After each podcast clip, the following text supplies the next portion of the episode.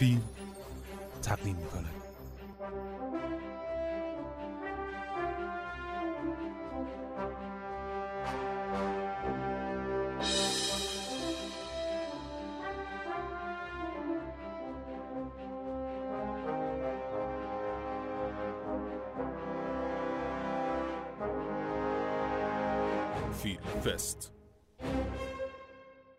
نقد و بررسی آثار چهاردهمین جشنواره مستند سینما حقیقت. به نام خدا سلام. من محمد صالح شفیعی هستم و شما دارین به سومین قسمت از سری پادکست های فیل به مناسبت چهاردهمین جشنواره سینما حقیقت گوش میدین.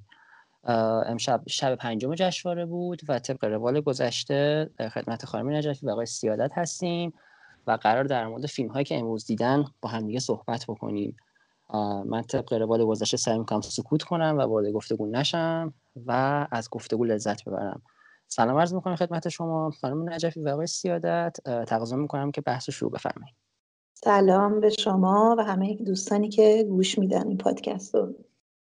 منم سلام می‌کنم. امیدوارم همگی خوب باشین. خوشحالم که در خدمتتونم.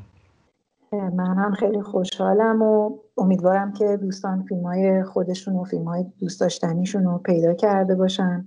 در واقع با گپ هایی که ما می‌زنیم سعی می‌کنیم که نظرات شخصی ما در واقع خیلی اثری نداشته باشه برای اینکه آدم ها در واقع با این صحبت ها بتونن موضوعاتی که براشون جالبه رو برن اون فیلم ها رو ببینن و مخصوصا دانشجوها. که مخاطبین اصلی این پادکست هستن بتونن بیشتر گپ و بحث در بیارن از توی فیلم ها من امروز یه تعدادی فیلم دیدم که می‌تونم بگم از فیلم راه ناتمام اسقر قنچی ساخته مصطفی رزاق کریمی شروع کردم رشته کوه رویاها از پاتریشیو اوسمان که در سایت پاتریسیو گازمن نوشته شده اسمش. فیلم خانه از خانم افسانه سالاری و کامیون آبی از هادی آفریده بود و بازگشت دوباره از فرهاد ورهران و یه بخش کوچکی از فیلم سینما رکس رو دیدم. ما فکر کنم که با هم فیلم های مشترک دیدیم. امیر حسین جان که بتونیم گپ های خوبی بزنیم. من شروع بله، کنم. یا من فیلم آقای رزاق کریمی و خانم سالاری رو متاسفانه ندیدم و اونجا من باید مستمع باشم. اشکال نداره. من می‌تونم برات بگم که به چه دلیل در واقع می‌تونه جالب باشه برای دیدن. بسیار بسیار می‌خوای شروع کنیم از همینجا اصلا؟ از فیلم آقای رزاق کریمی؟ آره می‌تونیم از فیلم آقای رضا کریمی شروع کنیم. من نوته که دوست دارم به شما و بقیه شنونده راجع بهش بگم اینه که راه ناتمام اسقر قنچی یک مشخصات تصویری و تدوینی داره که میشه تماشاش کرد و راجع حرف زد. و یک نکته های محتوایی داره. نکته محتواییش اینه که خب الان یه چند سالیه یه سه چهار سالیه که داره راجع به این صنعتگرانی که در دهه سی ایران شروع کردن به راه انداختن یک صنایعی در واقع از طرف رژیم پهلوی تشویق می شدن و خودشون هم یک اهداف ملی گرایانه ای داشتن. بعضیشون بعضیشون هم صنعتگرانی بودن که دعوت شدن به کار. به حال خیلی داره فیلم ساخته میشه راجع به اینها. نکته که برای من جالب بود که برم فیلم آقای رضا کریمی رو ببینم خب یکیش این بودش که فیلم های آقای رضا کریمی رو تا به اینجا دوست داشتم. فیلمی که در واقع خاطراتی برای تمام فصول که در مورد بمباران شیمیایی در جنگ با خاطرات شخصی خودشون گره خورده بود و فیلم فیلمی که در مورد همسر آیت الله خمینی درست کرده بودم.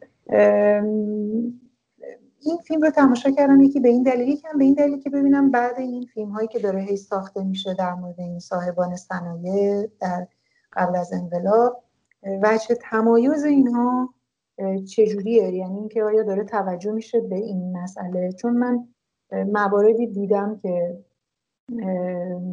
توشون یک روندی تصویر میشه که اینها از دهه سی یه صنعتی رو راه میندازن بسیار موفقن می‌تونن ایران رو نیاز بکنن از صنایع مشابه در خارج و حتی اصرار بر اینه که مونتاژ هم نکنن در مورد خیلی هاشون و خب خیلی احساس خوب ملی میده و همینطور که کار ایجاد میشه و در مجموع خیلی چیز هستن. راضی و موفق هستن. بعد می‌رسن به انقلاب و وقتی انقلاب میشه به استکاکی با مسئله مصادره های بعد از انقلاب برمیخورن.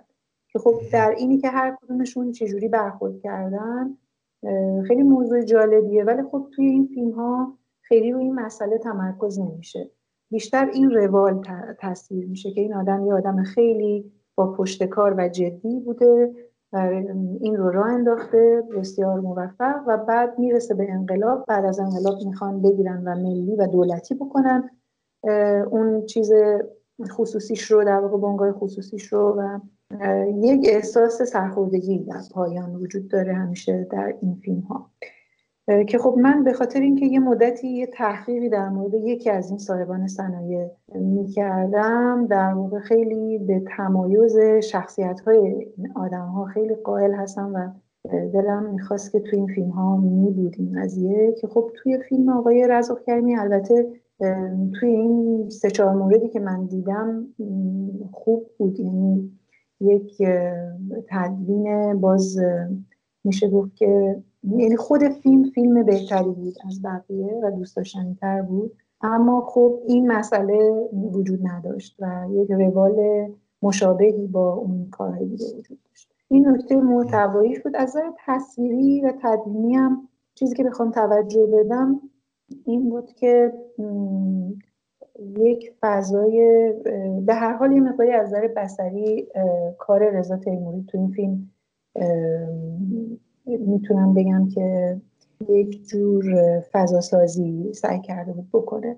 مخصوصا غیر از خود جنس بافت و رنگ تصویر در واقع با حرکات خیلی آرامی که در کارخانه روی ماشین ها یا جاهای دیگه غیر از جاهای مصاحبه. یا حتی خود مصاحبه هم در یه جاهایی انجام شده که خب تصمیمات کارگردان بوده ولی یه مقداری تلاش شده بود که از تصویری یک کار متفاوتی انجام بشه که اونم چیزیه که میشه تماشا کرد و دید که چقدر در بافت فیلم حل شده این فیلم و یا این قضیه و یا نشده و بیرون میاد.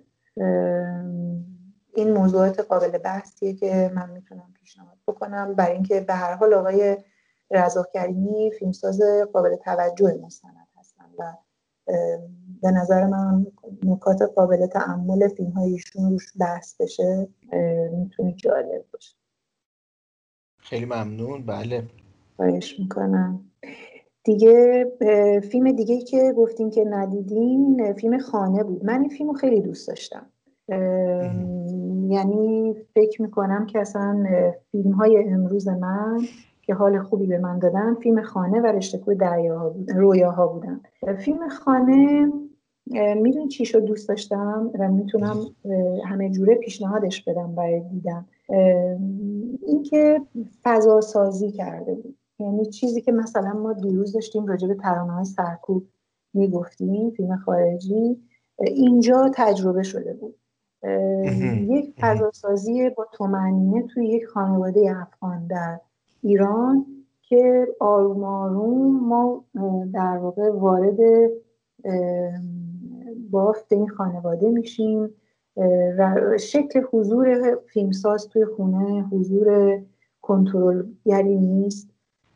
آدم ها به کارهاشون می‌پردازن. یه سری جاها نشستن دارن حرف می‌زنن با ما ولی در مجموع فیلم در شروع دغدغه پسر جوان این خانواده رو اعلام می‌کنه و به این طریق به ما اجازه میده که اون تومنینه و آرامشی که در ورود به فضای فیلم این خانواده می‌خواد داشته باشه رو ما تاب بیاریم و منتظر این باشیم که ببینیم پسر با این دغدغه‌ای که داره. دغدغش انتخاب خانهش هست.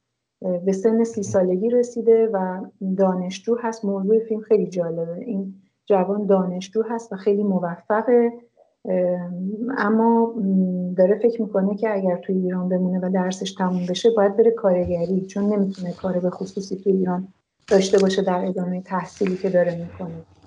بین اینی که بمونه اینجا در امنیت بیشتر یا بره افغانستان بتونه از این محدودیت هایی که این مهاجران افغانی تو ایران دارن رها بشه و در عوض در یک شرایط ناامنتری زندگی بکنه بین اینا هستش و خب نظرات تو خانوادهش دارن و یک امتحانی هم می‌کنه سفر کوتاهی به کابل. فیلم خیلی اتمسفر درست می‌کنه برای اینکه حرف خودش رو بزنه.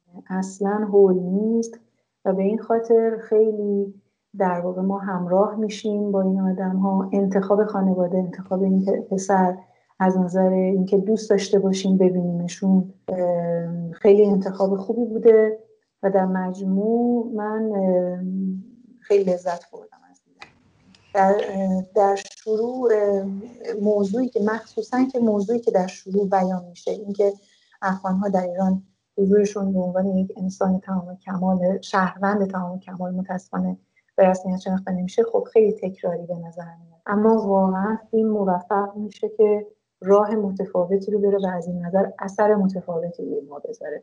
نسبت فیلم های دیگه که به شکل گزارشی ساخته شدن که البته اونم یه شکل فیلم سازی است ولی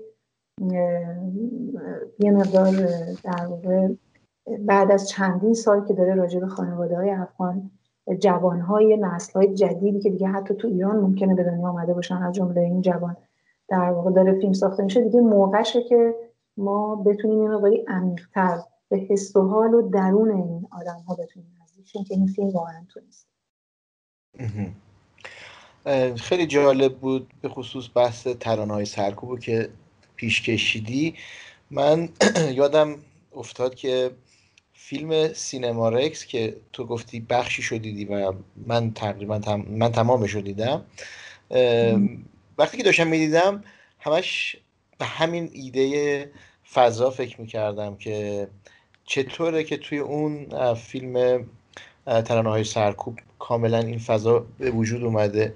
اما توی سینما رکس همه چیز انگار که تقلیل پیدا کرده به کلام. در مناسبات انسانی انگار اون چیزی رو که باید نمی‌تونیم تجربه بکنیم. بله. کمابیش به نظرم طرح کلی رو در واقع الگوی کلی این دوتا فیلم رو میشه با هم قابل قیاس دونست سینما رکس و ترانه‌های سرکوب. من دیگه رفتم تو بحث سینما رکس کلا بحث, بحث شما یه پلی زدم که بتونم راجع به این حرف بزنم. به خاطر اینکه هر دو فیلم توی یه بستر یک فضای جغرافیایی هستن که این یک پیشینه خیلی تلخی داشته و با این با آدم ها مونده. یه گذشته که ازش نمی‌تونن کنده بشن. بله اینجا اینجا دقیقا خب یه اتفاقی افتاده توی سینما رکس و ما داریم بازمونده ها رو چهار دهه بعد می‌بینیم که هنوز خیلی حالشون بده هنوز خیلی هاشون نمی‌تونن حتی سینما برن. بله. بعضی هاشون که وسط حادثه بودن مثلا یه کسی که دنبال برادرش رفته توی سینما و بعد با گوشت های سوخته ی آدم ها و اون فضایی که همه توش جزقاله شدن مواجه شده بعد از اون دیگه نمی‌تونه لب به گوشت بزنه حتی هیچ بوی کباب بهش می‌خوره حالش بد میشه. متا تمام اینا از طریق مصاحبه و حرفایی که میشنویم. دقیقا اون فضایی که مثلا توی فیلم ترانه های سرکوب در حین امور روزمره آدم حالا چه دارن تو گلخونه کار می‌کنن چه دارن توی یک کارگاهی کار می‌کنن و حرف می‌زنن یا حرف نمی‌زنن تفره میرن. این چیزی که به تجربه اونجا در میاد اینجا انگار که صرفا در سطح کلام باش ما داریم مواجه میشیم. حالا خواستم نظر تو هم بدونم. که اصلا چی شد که فیلمو کامل ندیدی؟ آره خیلی مقایسه جالبی کردی. منم وقتی داشتم سینما ریکس رو می‌دیدم راستش فرصتم کم بود و بین اینکه اونو یا بازگشت دوباره رو ببینم می‌خواستم انتخاب کنم. خب فیلم یه مقداری برای من پذیرا نبود به خاطر اینکه منو هی مواجه می‌کرد با تکرار گریه و حرفای در واقع تکراری که توی اون یه رو دقیقه اول که دیدم. به من داشت این پیام رو می‌داد که یه مقداری با توجه به زمانش که یک ساعت و نیم بود در واقع داره با متریالش طوری برخورد می‌کنه که خیلی قرار نیست چیز اضافه تری به من برسه. چون که وقتی که تمام آنچه که وجود داره که حس آدمیزاد هست بعد این همه سال که از یک موضوعی گذشته همون اول فیلم اینطوری تخلیه میشه در ادامه فیلم برای من خیلی نوید جالبی نداشت در واقع ادامه تماشا. البته اگر فرصت داشتم تا خمی دیدم ولی رفتم سراغ بازگشت دوباره. مقایسی که کردی با ترانای سرکوب برای من خیلی جالب بود. فکر می‌کنم که مسئله کلام که توی فیلم ترانای سرکوب خیلی داره با در واقع دقت توضیح میشه این کلام. خیلی مهمه. توی فیلم مستند هم در واقع ما باید به این فکر بکنیم که کجا چه اطلاعاتی رو بدیم. یعنی اگر بخوایم از به شکل یک پلان فیلمنامه بهش نگاه بکنیم اینکه چجوری داریم اطلاعات رو توضیح می‌کنیم. درسته که آدم ها آدم های واقعی هستن و در واقع ولی به حال ما یک کارگردانی کردیم بر اساس یک طرحی ساختاری رو انتخاب کردیم و بعد اون رو توی تدوین میایم تصمیم می‌گیریم که چطور اینو توضیح اطلاعات بکنیم که هرچند اگر کلام محور باشه اما چیزها از نظر حسی در واقع به موقع اثرگذاری خودشون رو انجام بدن. ما دیشب داشتیم حرف می‌زدیم. من کلمه مشاهدهگری به ذهنم می‌رسید. برای اینکه مشاهدهگری خیلی موقع ساخت فیلم تداعیگر کارگردانی هستش که ما یک روالی رو مشاهده بکنیم در واقع با دوربین که در حال اتفاق افتادنه. ولی من اینو در مورد ترانه های سرکوب داشتم به کار می بردم در حالی که اون این یادآوری یک چیزی در گذشته است. اما با وجود این فیلمساز موفق شده بود که مشاهده بکنه این آدم ها رو فیلم کنم مثلا در مورد همین سینما رکس سینما رکس که صحبت می‌کردی باز اینو برای من یادآوری می‌کرد که آنچه که فیلمساز خودش تماشا کرده در طی مدت تحقیق در واقع با ما میاد به شکل مقدار متاسفانه آشفته ای در میذارتش و توضیح اطلاعات رو جوری انجام نمیده که ما هم بتونیم آروم آروم چیزی رو مشاهده بکنیم در این آدم ها خب حالا من چون این فیلم کامل ندیدم بیشتر از این روش ادامه نمیدم. ولی مقایسه جالبی در حال مرسی.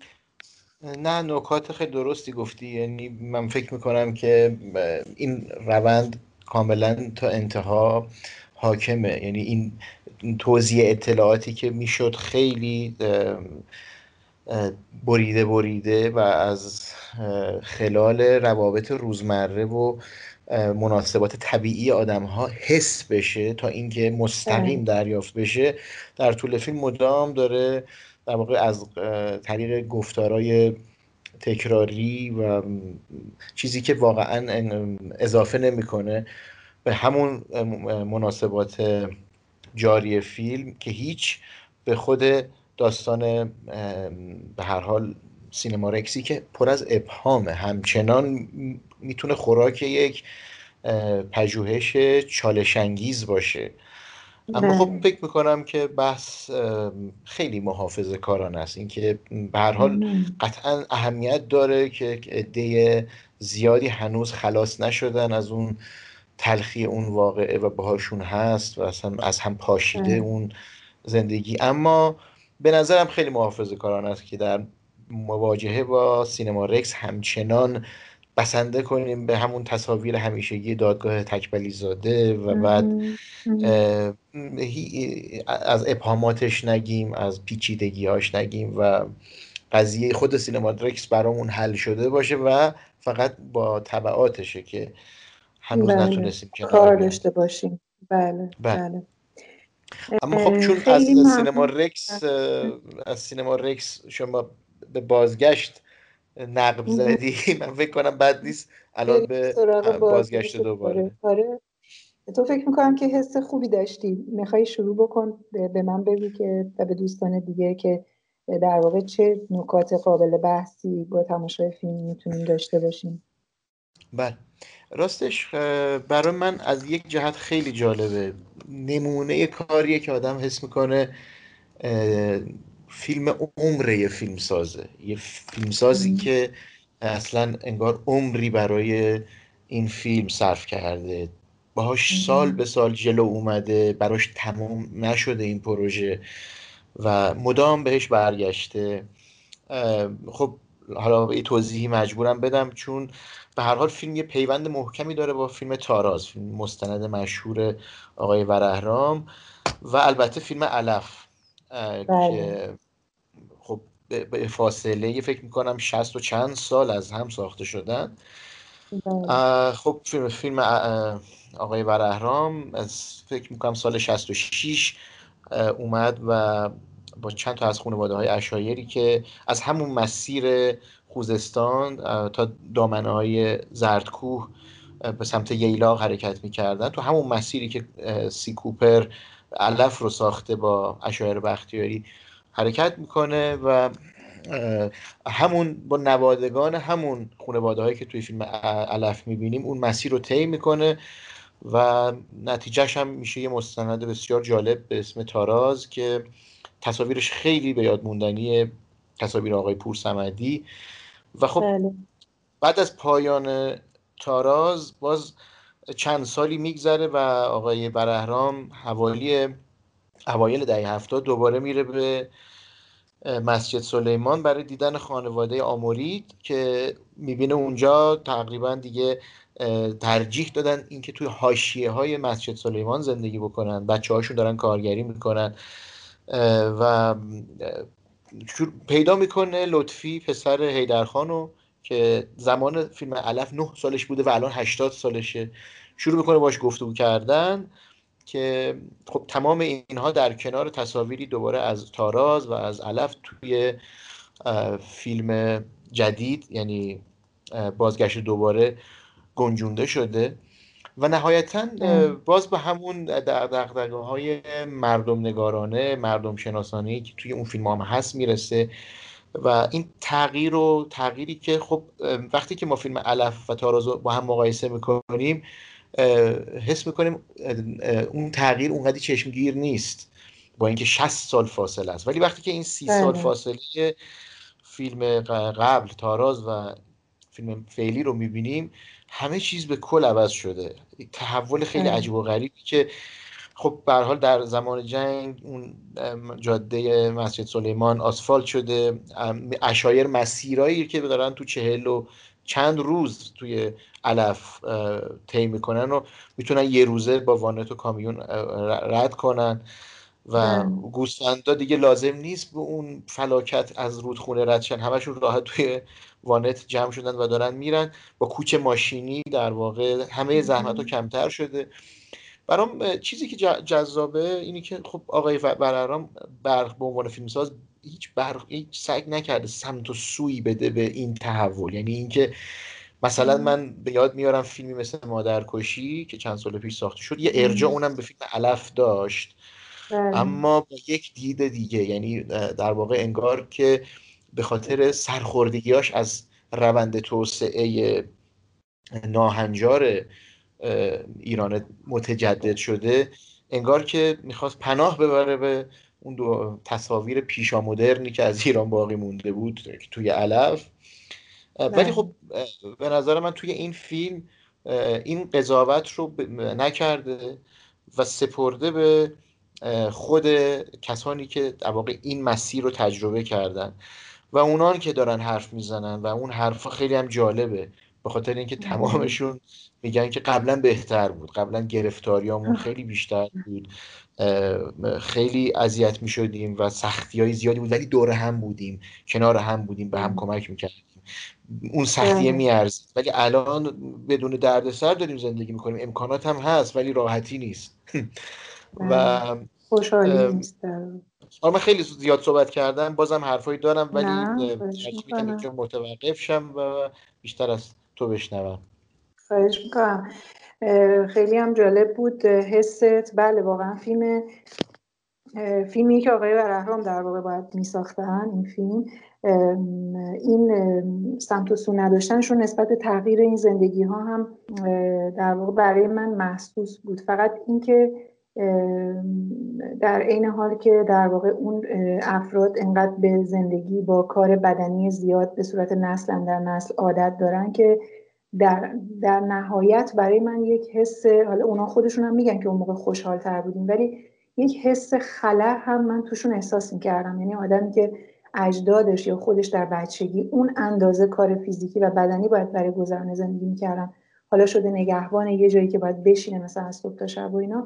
این خودش با خوش یه خلای روحی روانی میاره که برای من به حال چیز چیزی بود که انگار فیلمساز هم بهش قائله و یه مقداری حالا دوست دارم که دوستان که فیلم رو می‌بینن با توجه به اهمیت فیلم هایی که تو این فیلم بهشون ارجاع داده میشه با توجه به سابقه کاری آقای برهران روی فیلم های مردم نگار و اینکه این فیلم رو در واقع از پس سوابق کاریشون ساختن.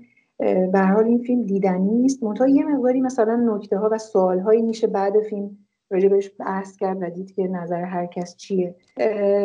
اینکه خب اگر کسی فیلم علف رو نشناسه حالا فیلم تاراز خیلی جلوتر میادش توی فیلم توی تدوین. ولی با علف شروع میشه. اگر کسی فیلم علف رو و این سابقه رو نشناسه خب خود اون موضوع تفاوت بین در واقع تغییراتی که تو دقیقه 26 فیلم دیگه خیلی آشکار بیان میشه که تغییرات زیادی تو زندگی ها رخ داده و گفته میشه یعنی توی فیلم در واقع کلامی که در فاصله بین علف و تاراز این خب این از نظر مردم شناسی خیلی نکته جالبی برای هر تماشاگری. ولی خب توی شروع فیلم دوست دارم دوستانی که بعدا فیلم می‌بینن اگه دوست داشتن راجع به این موضوع بحث بشه که مثلا یا تحمل بشه که تو شروع فیلم آیا نیازی بود نبود که گفته بشه که این فیلم داره در واقع میاد فاصله بین علف و تاراز رو و بعد از هر دوشون به امروز در واقع می‌خواد یه جور نگاه دوباره به قول اسم فیلم بازگشت دوباره بکنه به این فواصل در واقع و اتفاقات متفاوتی که در طول این زمان ها افتاده. یکی این نکته و یکی هم که بحث در مورد اینکه استفاده از فیلم علف در پارت های خیلی طولانی توی فیلم نظر دوستان در واقع در موردش چی می‌تونه باشه میشه گپ زد خود فیلمساز یا خودمون در واقع وقتی فیلم رو می‌بینیم به نظرم میشه در مورد این اتفاقات توی فیلم توجه داد در واقع تماشاگر. خب نکته خیلی خوبی بود.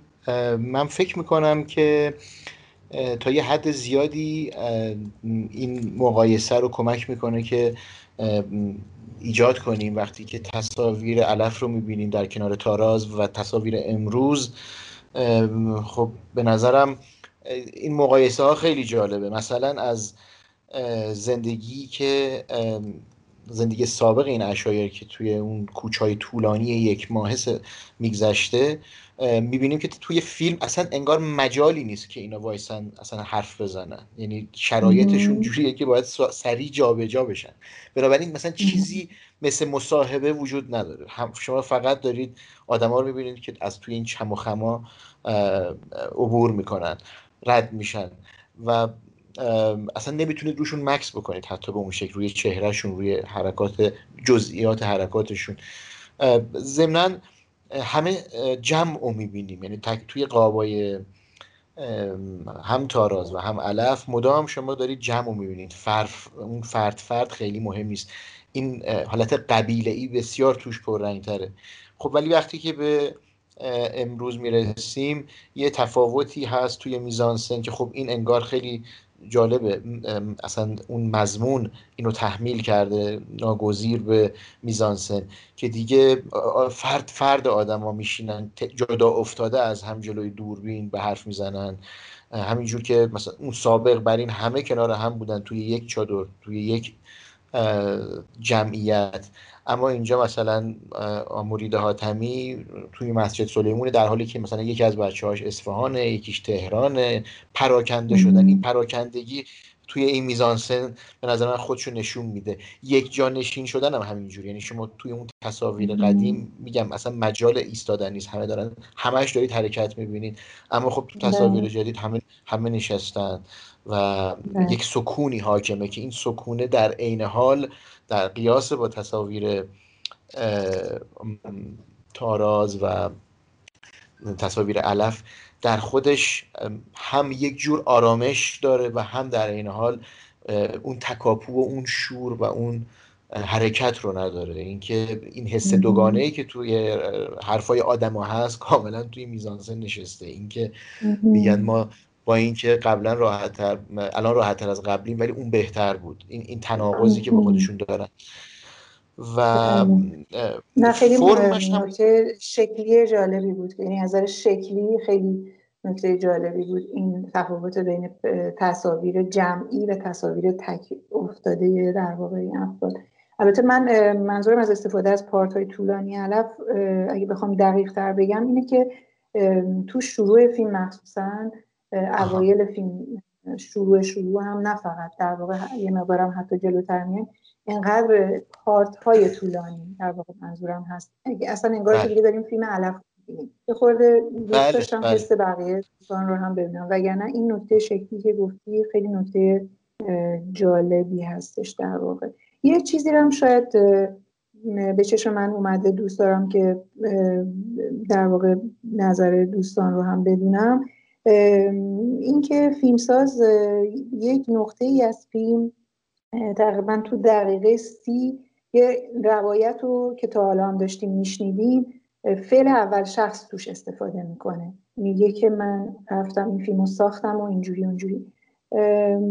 میشه راجع به این حرف زد که آیا از ابتدا خوب بود که گفته می‌شد که من چنین فیلمی ساختم؟ قبل از من یک فیلمی به اسم علف ساخته شده بوده و در واقع اینجا فیلمساز معرفی می‌شد و اینکه این فیلم در مورد این چیز هست فاصله زمانی هست. چون وقتی من وسط فیلم توی دقیقه سی یه دفعه فعل اول شخص شنیدم یه کمی برام چیز بود. ولی اولش میگه اولش اولش میگه که من یعنی در واقع در مورد ساخته شدن علف توضیحاتی میده. بله ولی در, در مورد اینکه خودش فیلم سازیه که می‌خواد الانی یعنی در واقع فعل اول شخص استفاده کرده بوده تو نریشن. به نظرم تا دقیقه سی فعل اول شخص استفاده نشده بوده انگار که ما داشتیم یه نریشن در واقع دانای کل میشنیدیم. ملتفه بله. اینجوری گفته شد. برام سوال شد.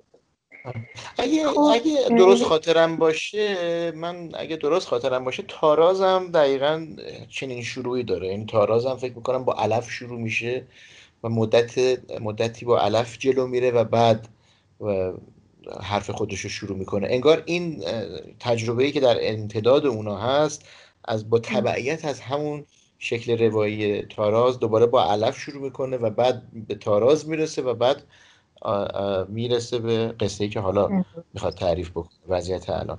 یه نکته دیگه هم که داشت برای من از به نظرم از دیدگاه پسا استعماری فیلم می‌تونه خیلی حاوی نکات خیلی جالبی باشه.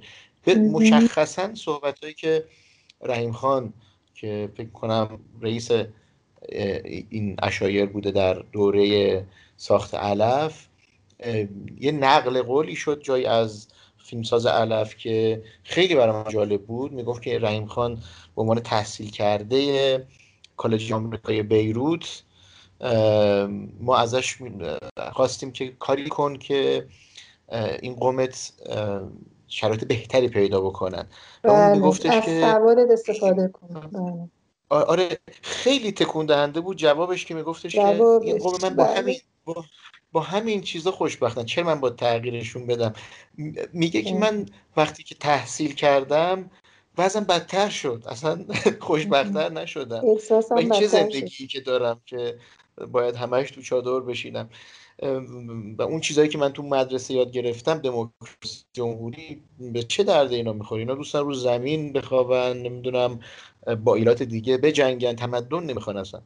و خیلی تکون دهنده بود از این نظر که خب به خصوص اینکه آخرش میگه خب بیا جامون عوض کنیم. تو تو رئیس بختیاری ها باش من میرم برادوی میام نیویورک و توی برادوی تئاتر می‌بینم.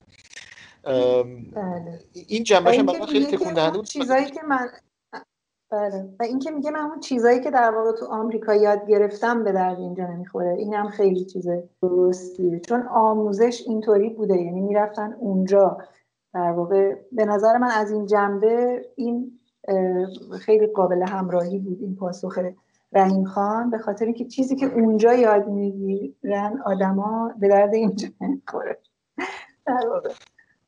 اصلا یه جور انگار که اون دانشی که اکتساب کرده حکم میوه ممنوعه رو داشته باشه اینکه من بعد میوه دانش در واقع. از وقتی که اینو خوردم انگار از بهشت تبعید شدم. از بهشتی که الان قوم من توش دارن زندگی می‌کنن و توی انتها انگار از اون بهشتی که حالا از اون قلم روی سابقشون جدا شدن. دیگه توی اون. بهشت سابق نیستن و دارن اون ابژه اینا شده برای تماشا که توی آلبوم و دارن از بیرون نگاه می‌کنن بهش و حسرتشو می‌خورن. به حال تمام اینا نکاتیه که به نظرم فیلمو چند لایه و قابل بحث بله. می‌کنه. بله. بله. به حال دلم می‌خواست بگم یعنی آقای برهران واقعا خسته نباشین. بابت پروژه این که این همه سال, براش بله. عمرتون رو گذاشتیم. بله. بله. همچنان آقای برهام هر سال فیلم می‌سازن با همین موضوعات مردم نگارانه و واقعا حق دارن که هر چند وقت یه بار از جمع آوری متریال این فیلم ها به یک ایده تازه اینطوری برسن. ایده جمع کننده در واقع. بله. خب بازگشت دوباره رو صحبت کردیم. یه آبی کامیون آبی رو صحبت کنیم. اوکی. آره به نظرم اینم از نظر آره می‌تونیم اینو صحبت کنیم. می‌تونیم اون خوبه رو بذاریم برای آخر بحث آخر. آره رشته رویا ها رو بذاریم. حالا من باز یه خوب انرژی بخش تر در واقع برای من شخصا البته خانه بود که صحبت کردم. ولی آره چیزی که تو هم خیلی باش خوشحال باشی می‌تونیم رشته بوی رویا رو آخری صحبت کنیم. کامیون آبی با تصویرهای خیلی زیبای رضا تیموری از بلوچستان شروع میشه و واقعا نوید وارد کردن ما رو به یک فضای کمتر شناخته شده میده. چه حسی داشتید و من یعنی چه موضوعاتی هست که ببینیم می‌تونیم توجه بدیم در مورد این فیلم که وقتی دوستان می‌بینن راجع به چه چیزایی می‌تونن فکر کنن؟ راستش منم چیزی که برای من جنبه مثبت فیلم بود و حس کردم که یه جورایی شاید تلف شده. همین تصاویر زیبای آقای تیموری بود. من حس می‌کنم که فیلم یه جورایی از, از حیث بسری متأثر از واریته بلوچی آقای کلانتری هم هست و به نظرم اون وجه دیداری فیلم آدم رو کاملا درگیر می‌کنه. اصلا بافت بلوچستان این رو خیلی میطلبه. اما راستش از نظر پژوهشی کار برای من خیلی کار کم رمقی بود و البته یک مسیر مشخص یک خط در واقع پژوهشی مستمر به نظرم توش وجود نداره. منقطعه و انگار دوپاره است. یعنی با بحث بی آبی شروع میشه و یه کامیونی که خب خیلی فرعیه توی فیلم. بعد به سرعت می‌رسیم به جاهایی که به خاطر بیابی قربانی گاندو شدن و بعد تمرکزش روی گاندو جابجاییش اینکه بهش میشه غذا داده یه خورده مثلا اهلیش کرد و به نظرم آمدن یک شخصیت بله در واقع اینجا صحبتت می‌تونم اینو بگم که یه چیزی که میشه راجع به این فیلم فکر کرد اینه که اون شخصیت اثرگذار فیلم اون پیرمردی که با گاندوها دوست هست و دوست داره ازشون محافظت بکنه اون آیا در اون نقطه از فیلم خوب هست ورودش؟ آیا اثرگذاری و اون انرژی که این کاراکتر داره خودش می‌تونسته بشه در واقع شخصیت اصلی فیلم. یا اینکه همین شکلی که الان استفاده شده که از نیمه میاد و بعد از چند دقیقه البته پرداخت مفصل بهش دوباره ازش گذر می‌کنیم در واقع و به سراغ راننده میریم که نه به کاراکترش نزدیک شدیم نه هیچی. فقط مثل یک زنجیر در طول فیلم ما رو برده به جای مختلف. ولی اون پیرمرد بسیار شخصیت اثرگذاریه. شما نظرت چی بود؟ من اینو کاملا می‌بینم و مسئله که بیشتر از همه برای من بیپاسخ میمونه خود این بحث بیابیه یعنی بالاخره ریشه هاش چیه؟ این مشکل از کجاست؟ موانعش چیه؟ چجوری میشه حلش کرد؟ خیلی مسکوت میمونه و اصلا توی در واقع در حضور گاندو دیگه تقریبا محو میشه این داستان در صورتی که خب نقطه عظیمته. و من حتی به نظرم کارهای شاخص آقای آفریده گاهی این مسئله درشون هست. مثل مثلا چنارستان که مثلا قراره که موضوعش درختای خیابون ولیعصر باشن اما واقعا اون مسیر جلو نمیره. مدام فرعیاتی میاد و از اون مسیر اصلی خارج میشه حاشیه میره. این عدم تمرکزه که به نظر من یه خورده فیلم رو به نظرم چند پاره. و توی بحث مسئله که داره مطرح می‌کنه این مقدار کم اون جلوه میده. بله. در واقع من چیزی که نوشتم موقع دیدن فیلم این بود که اسم کامیون آبی هست که به ما اینو متبادر می‌کنه که یک ماشینی که آبرسان و بعد توی فیلم هم تو شروع می‌فهمیم که این ماشینی که آبرسان هست توی اون منطقه کم آب بعد اون وقت در واقع به زمانهای طولانی بدون حضور این کامیونی که قرار زنجیر فیلم باشه میریم سراغ موضوعات دیگه. در واقع این منقطع بودن. وقتی که نوشتم بخش های فیلم رو دیدم که با کامیون شروع میشه. مسئله خورده شدن دست دختر بچه. و توسط تمسا و بعد خود برخورد با تمسا بعد اون شخصیت پیرمرد دوست با تمساها و بعد فقط در پایان به عنوان جنبندی اون راننده دوباره میادش من هم فکر می‌کنم که می‌تونم دوستان فیلم رو که دیدن ببینن که در واقع از لحاظ تحقیقی مسئله آب چه چیزی دستگیرمون میشه در واقع با این فیلم و چه کارهایی می‌شده بکنیم که متفاوت باشه در واقع از بار تحقیقی؟ یا اگر نکات مثبتی می‌بینن به همین شکلی که هست. ولی من هم فکر می‌کنم که البته آقای آفریده فیلمساز خیلی فعالی هستن. ایشون هم هر سال فیلم درست می‌کنن و خیلی هم به موضوعات متنوع در گوشه کنار ایران علاقه دارن به موضوعات تاریخی و اجتماعی و غیره. که خب توی لایوی هم که همین در واقع برنامه باشون انجام داد ایشون گفتن که همیشه دوست دارن که به موضوعات فرهنگی بپردازن برای اینکه به جای اینکه مستقیم راجع به یه سری مسائل صحبت بکنم ترجیح میدم که به یه سری مسائل فرهنگی بپردازم چون وقتی مسائل فرهنگی روش کار بشه خیلی چیزای دیگه درست میشه. من هم موافقم با این و فکر می‌کنم که فقط همین در واقع یه سوالاتی این فیلم به جا می‌ذاره که میشه بعد از تماشاش صحبت کرد هم با خودشون هم راجبش فکر کرد. به حال یک فیلم فکر می‌کنم سی دقیقه ای هستش اگه درست یادم باشه که بله بله. یه بله صحبت هایی بود که راجبش داشتیم. بله. خب بریم سراغ رشته کوه رویاها. بله. رشته کوه رویاها فیلم آخر پاتریشیو گوسمان که در ایران به اسم گازمن تا حالا شنیده می‌شد اسمش ولی در واقع فکر می‌کنم که اختلاف نظر هست ولی به نظر میاد که شکل درستترش پاتریشیو گوسمان باشه.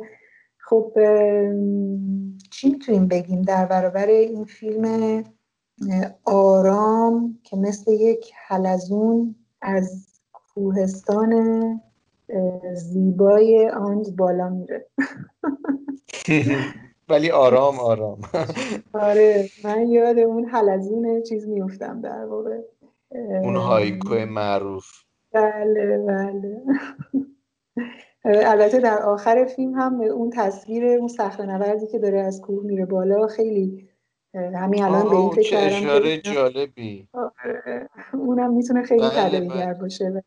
بله دقیقا. کلا خب با عثمان چه ارتباطی داری و فیلمهاش؟ ببینین برای من اون چیزی که توی این سگانه اخیر خب خیلی جالبه یعنی یک شباهت های وجود داره بین اینها که توی فیلم فکر می‌کنم نوستالژی برای نور بحث اخترشناسی و اینا خیلی پررنگ بود و یه بیابونی که یکی از خوشترین بیابونای دنیاست. اونجا دانشمندا و ستاره شناسا از همه جا می اومدن برای اینکه راجع یعنی بتونن اعماق آسمون رو وارسی کنن و در این موازی می‌شد با یه سری از اهالی شیلی که دنبال بقای جسد اطرافیانشون میگشتن که اینا دوره پینوشه مفقود شدن. یعنی یک, یک طرف ما یک موضوع کاملا کیهان شناسی و یک چیز کاملا معطوف به آسمان و در مقابل یک مسئله که تو رو وصل می‌کنه به تاریخ معاصر شیلی. توی دومی فیلم دکمه صدفی هم شبیه به این موقعیت هست که اونجا بحث اقیانوس مطرحه و یک جور انگار فیلم در ظاهر یه جور کاوش توی اقیانوسه ولی در کنارش باز مسئله کشتار دوره پینوشه و اینکه احتمالا خیلی از آدما آدمای مخالف با وزنه پرتاب شدن توی اعماق همین اقیانوس. یعنی هر دو تا فیلم قبل یک جور تصویر کلی و عظیم از طبیعت شیلی شروع می‌کنه برای شما تصویر می‌کنه. اما بعد یواش یواش اون تاریخ دوباره سر انگار که هر جایی که میری بالاخره این تاریخ باهات هست ازش انگار خلاصی بله، نداری بله. این یکی فیلم بله. این یکی فیلم هم دقیقا با, با این دفعه با رشته کوه شروع میشه با یه سری تصاویر خیلی خیلی چشم نواز و فوقالعاده و یه جاهای خیلی به سمت آبسترسازی اما دوباره این تاریخ سر برمیاره انگار که هر کاریش بکنی نمی‌تونی ازش فرار بکنی و انتظاعی ترین بله. مفاهیم هم که پناه ببری به کوهستان به اعماق اقیانوس به وسط صحرا باز این انقدر این تجربه تروماتیک وحشتناکی بوده از اون دوره که خود گوسمان هم به هر حال قربانیش بود یعنی بعد از داستان کودتا و ساخت فیلم نبرد شیلی فیلم فوق‌العاده نبرد شیلی به هر حال برای همیشه اومد بیرون اگه اشتباه نکنم. هیچ وقت بله توی این بله. چهل و چند نبرد شیلی رو. بیرون شیلی تدوین کرد. بله بله. توی این چهل و چند سال به حال دور بود و هر بارم برگشت به شیلی رجوع بکنه دوباره توی فیلماش مسئله کودتا و مسئله پینوشه که انگار توش تثبیت شده پررنگ می‌شد. خب این یه مقدمه ای. آره مقدمه خیلی دلچسبی بود. منم دوست دارم اتفاقا پیشنهاد بکنم که اگر دوستانی هستن که فیلم های آقای پاتیشی و دوستان رو ندیدن اونها رو ببینن در واقع هم فیلم هایی که شما نام بردین دکمه صدفی و نوستالژی برای نور و که با این در واقع قرار یه سگانه باشه و هم اون سگانه قبلی ایشون رو که درباره به اسم نبرد شیلی و آلنده و پینوشه هست در واقع. در واقع بعد از اون سگانه اومدن سراغ این سگانه که یه مقدار انتظاری تره ولی توی اونها مستقیم دارن توی نبرد شیلی وضعیت اون دوره کودتا رو در واقع مطرح می‌کنن در سه قسمت. توی آلنده بعد از سالها درباره آلنده ای که علیهش کودتا شد و امثال آقای گوسمان بودن و سرخورده و تبعید شدن بعدش این که چه انسانی بود و اینکه بعد از سالها چطور اون رو به یاد میاره فیلمساز و یا خود شیلی. و بعد فیلمی که در مورد پینوشه بود. خیلی دوست دارم اینو پیشنهاد بکنم که اول این فیلم ها رو ببینن و بعد این فیلم رو ببینن چون به نظرم این فیلم حتی توی این سگانه دوربین صدفی و نوستالژی برای نور باز انتظاری ترینشونه چون توی اون دوتا بعد خیلی مستقیمتر اتفاقاتی توی اون مکانهای طبیعی افتاده که مرتبطه. ولی اینجا اتفاق به خصوصی توی رشته کوه بهش اشاره نمیشه. اما همین رشته کوه رویاها در واقع اتفاق ارتباط ذهنی داره با روشنفکران و هنرمندان و مردمی که بعد از اون کودتا از شیلی بیرون اومدن و یک چیزی همیشه توی قلبشون خالی است در حالی که توی شیلی هم دیگه نمی‌تونن زندگی بکنن. این ارتباط ذهنی این رویا پردازی و اون اثری که یکیشون میگه مثل مادره که همیشه پشتته یکی میگه مثل پشتی صندلی که بهش تکیه میدی و هر کدومشون تعابیری دارن که مشخص میشه از نظر عاطفی چقدر چنین چیزهایی می‌تونه در سرزمین مادری حامی و supportive باشه و ما بهش توجه نکنیم. از این نظر سخت ترینه به نظر من توی این سه تا هرچند اگر از نظر فیزیکی فیلم راحت تری باشه چون که بیشتر مصاحبه داره توی فضاهای شخصی و داخلی خود اون آدم ها و یه مقدار تصویربرداری هایی از آن داره. اما داره با این نریشنی که داره در واقع ارتباط ذهنی و عاطفی این آدم ها و خود گوسمان رو با این رشته کوه سعی می‌کنه توضیح بده. از این نظر خیلی چالش و در واقع تلاش, تلاش بسیار پیچیده و جالبیه. برای من به بار نشسته و فکر می‌کنم که یکی از دشوارترین موضوعاتی که میشه برای فیلمسازی انتخاب کرد. اما پشتش به نظر من به فیلم هایی که تا پیش از این آقای گوسمان ساخته و خیلی خوبه اگر که پیش از تماشای این اونها رو ببینیم و با اون تاریخچه در واقع بیایم به تماشای این فیلم بشینیم. این هم می‌تونه مقدمه من باشه. یه چیز به نظرم خیلی جالبه که توی فیلم هست ترکیب عناصر در نگاه اول نامتجانس. یعنی شروع این با یعنی تاکید بر تصاویر طبیعت و کوه کوه اون درها جاهای قله های برفی و تصاویری که مدام میل به ابسترکسیون دارن. و بعد وقتی می‌بینیم در ادامه فیلم به انسان نزدیک میشه و بعد تصاویر آرشیوی از دوران پینوشه و درگیری های خیابانی و بعد تصاویری از شیلی امروز از اصلا تظاهرات و اون مطالباتی که مردم دوران همچنان دارن تو خیابون مطرح می‌کنن اما با سر و شکل کاملا متفاوت توی خیابون. در و اینکه یه جاهای از این فضای انتظایی می‌رسیم به یه چیزی شبیه مستند پورتری وقتی که بحث پابلو سالاس تر میشه و فیلمایی که گرفته خیلی توی خیلی استفاده میشه. این ترکیب شاید همینجوری از پیش آدم توی ذهنش وقتی که بهش فکر می‌کنه انگار که ناشدنیه. اینکه این همه عنصر به ظاهر نامتجانس رو بتونیم ترکیب کنیم توی یک در واقع کلیت یک پارچه ازشون بسازیم و یک بافت تصویری منسجمی از سوی این بتونیم در بیاریم به نظر من اینم از نکات خیلی جالب فیلم بله چون زمان مفصلی رو می‌ذاره روی اون در واقع آقای پابلوس اسمش یا اون کسی که راشای چیزون خیابون رو می‌گرفت اسمشون چی بود؟ پابلو سالاس. فکر می‌کنم. بله بله. پابلو سالاس. بله, بله. زمان مفصلی رو می‌ذاره برای ایشون. خیلی بیشتر.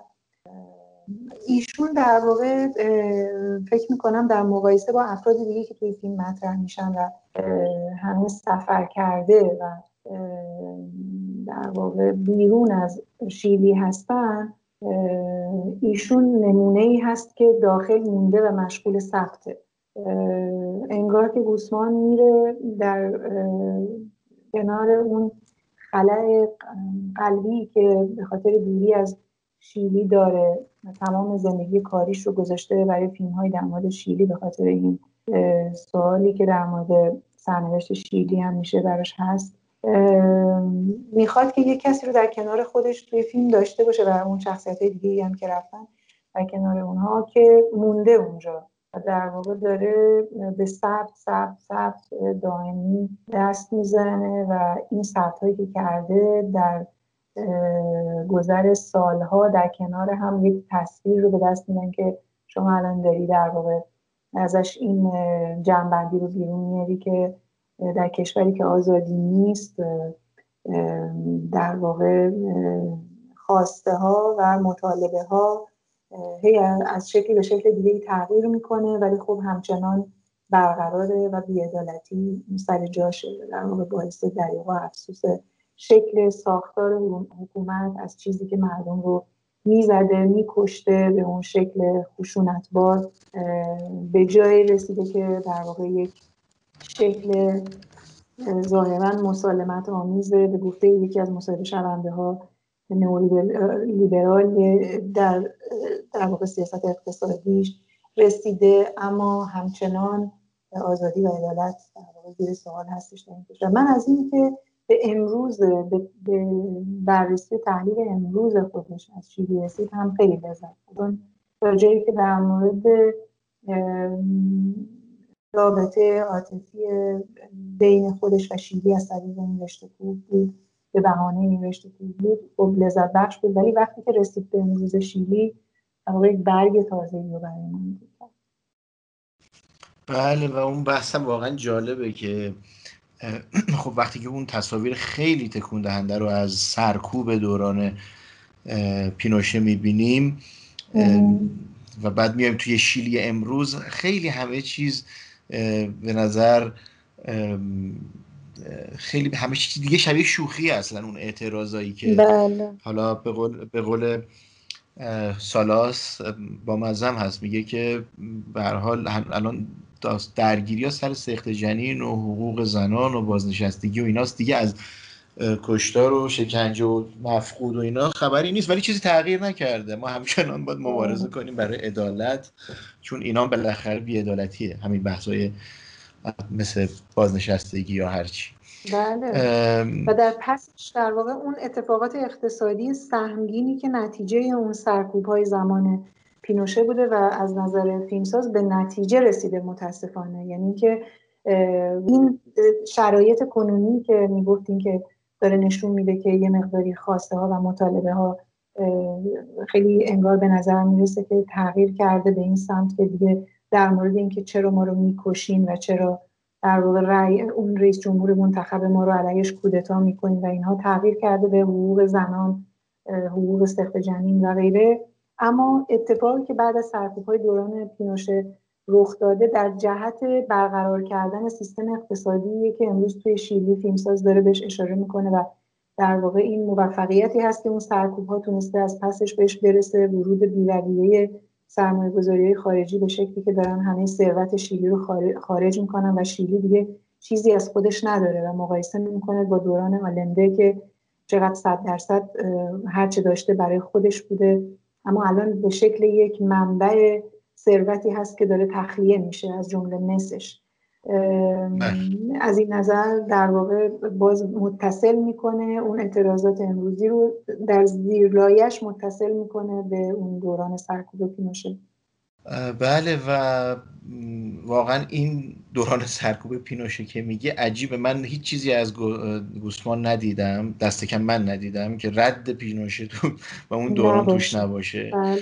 بله. و خب مدام انگار که در حال یادآوری اهمیت تاریخ و حافظه تاریخی مدام بله. هی داره اونو یادآوریش می‌کنه و خیلی برای من جالب بود وقتی که خیلی فیلم دیر وارد سیاست و اصلا بحثای اون دوران پینوشه و حتی شیلی امروز یعنی تقریبا فکر می‌کنم حدود نیم ساعت اینا از فیلم گذشته بود که یواش یواش این بحثا شروع شد. اینم به نظر من خیلی خیلی حرکت رادیکالی بود. یعنی اینکه تو با تصاویری شروع کنی و تو حتی توی گفتارت هم خیلی اشاراتی به بحثای سیاسی و اون دوران نکنی و مدام راجع به کوه حرف می‌زنی و همش من داشتم فکر میگم خب یه فیلمی رو قرار ببینیم که دیگه توی این هیت هست. از این قلم رو قرار نیست بیاد بیرون و باور نکردنی بود این که دوباره برگشت و در این حال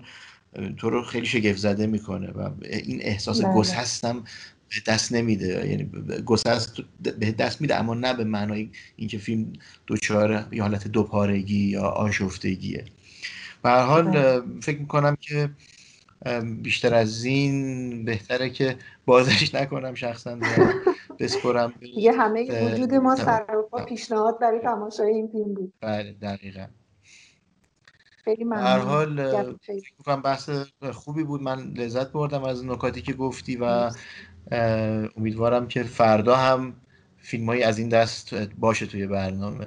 بله من هم امیدوارم. امیدوارم نکته هایی داشته باشه برای اینکه دوستان بتونن تو فیلم های امروز فیلم های دلخواهشون انتخاب کنن چه از نظر اینکه علاقه به موضوع داشته باشن چه از نظر بحثایی که یک فیلم حتی اگر در یک نکاتی موفق نبوده می‌تونه برانگیخته کنه. خیلی هم ممنون از شما آقای شفیعی و امید شنیدنتون دوباره در فرداشم. ممنونم. من تشکر می‌کنم به نوبه خودم. آره از آقای سیادت خانم نجفی خیلی گفتگوی خوبی شد. مثل شبای گذشته و خب پر از پیشنهاد آره و مثل اینکه باز همچنان فیلم های خوب در راه هست چون سنت چکری نمی کنیم دیگه. همچنان فیلم های خوب داریم. شب گذشته بود امشب هم هست. و امیدوارم که همچنان ادامه پیدا بکنه این روند توی سینما حقیقت و لذت ببریم از فیلم ها مرسی ازتون.